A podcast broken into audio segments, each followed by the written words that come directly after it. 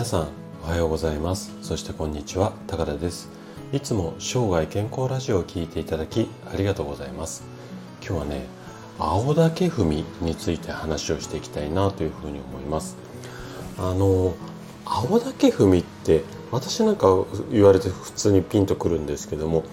若い方20代とか、まあ、30代の前半の方とかって青竹踏みって言われてピンとくる方ってのぐらいいらっしゃるんでしょうかね。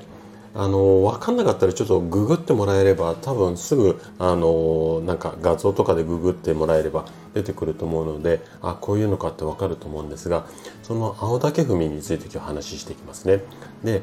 かなり昔もう私が小学生とかぐらいの時代から、まあ、40年50年ぐらい前ですかね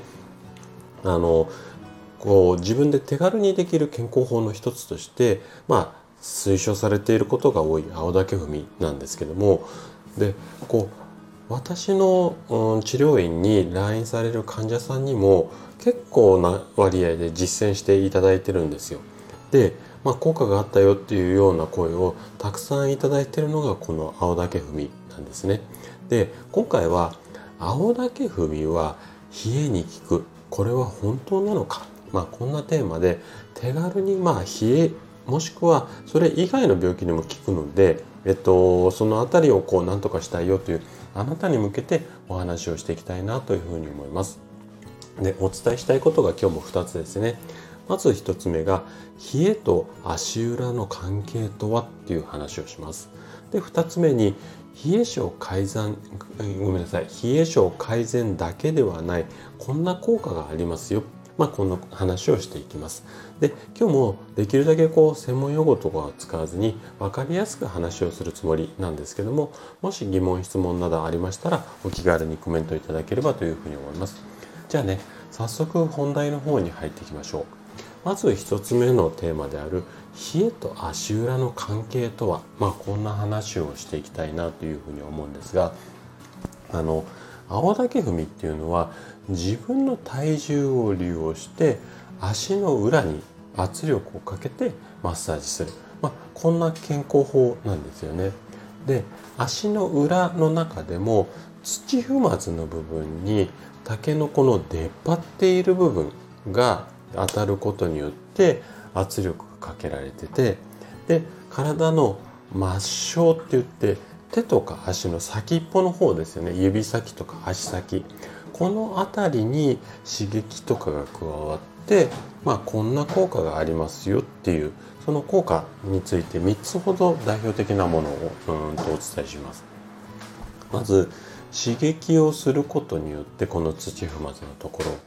血管が拡張する効果がありますよと。で末梢を刺激することにより体全体の血流がアップしますこれが2つ目の効果ですね。で最後の効果としては冷えだけでなくいろいろな病気予防にもつながりますよ、ね、でこんな効果があるんですけどもあの昔から言われてる言葉で多分皆さんも聞いたことある方多いと思うんですけども冷えは万病のもとだよなんていうことわざってご存知な方も多いと思うんですよ。あの体が冷えることで各臓器、まあ、内臓系のいろんな臓器ありますよね。この機能っていうのを、まあ、働きって言った方がいいと思います。機能っていうの。働きを低下させてしまう。これはねもう医学的にも証明されているので体自体は温めておいた方が、まあ、健康的に過ごしてやすいんですよね。じゃあねこの青竹踏みうんと今ご紹介したうん血流が良くなったりとか冷えを防止するっていう効果を踏まえてどんな症状もしくは病気に効果があるのか。これをね、えー、と後半話をしていきたいなというふうに思います。はい、じゃあここからは2つ目のテーマ。冷え症改善だけではない。こんな効果がありますよ、まあ、こんな話をしていきますね。で青竹踏みっていうのは先ほどもお話しした通り冷え症改善の効果っていうのはもうあのさっき言った通りなんですよね。で冷えが原因となって発生する病気っていうのはこんな病気が多いんですよ。まず1つ目が動脈硬化ですよね血の流れがど、うん、悪くなることによってまあうんと動脈が詰まってしまう、まあ、こんな病気ですね。あとは不妊症であったりとかアトピーあと花粉症ですね。あと膀胱炎だったりあの自律神経失調症なんかにも、うん、影響があるなんていうふうに言われてます。でその他大勢大勢っていうかいろいろこれ以外にも病気の可能性っていうのはあるんですけども代表的なのが今お話しした、えーと、6つですね6つの病気でここまでこういろんな病気に効いたり、うん、冷え性が改善するような青竹踏みなんですけども一般的にあれに効きますよこれに効きますよっていうふうに言われてる効果効能の中であんまりこれに関しては効果が認めてら、認められないよっていうふうに言われてるものが一つだけあるんですよね。これ何か分かりますかね皆さん。答えはねダイエットなんですよ。でね青竹踏みの効果によって足のむくみが消えることによって足が痩せたように感じてまあダイエットに絡んでまあ効果がありますよなんていうふうに言われているんですが実際はこれむくみが取れただけなので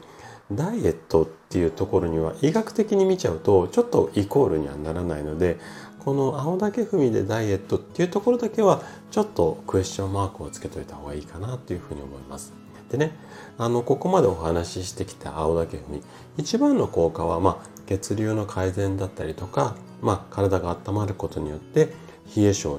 が改善するまあ、この辺りなんですけどももう一つね大きな効果として今注目が浴びられてるのが不眠症なんですよね。で足の裏が、うんと、温まりやすかったり冷めやすかったり。この辺りがまあちょっとこれ不眠症に何で効くのかっていうのをここから話しようと思うとかなりまたあと10分ぐらいお話をしちゃうのであれなんですけどもやっぱり温まったり冷めやすかったりこの辺りの循環が良くなることによって寝つきが良くなる、まあ、こんな効果もあるので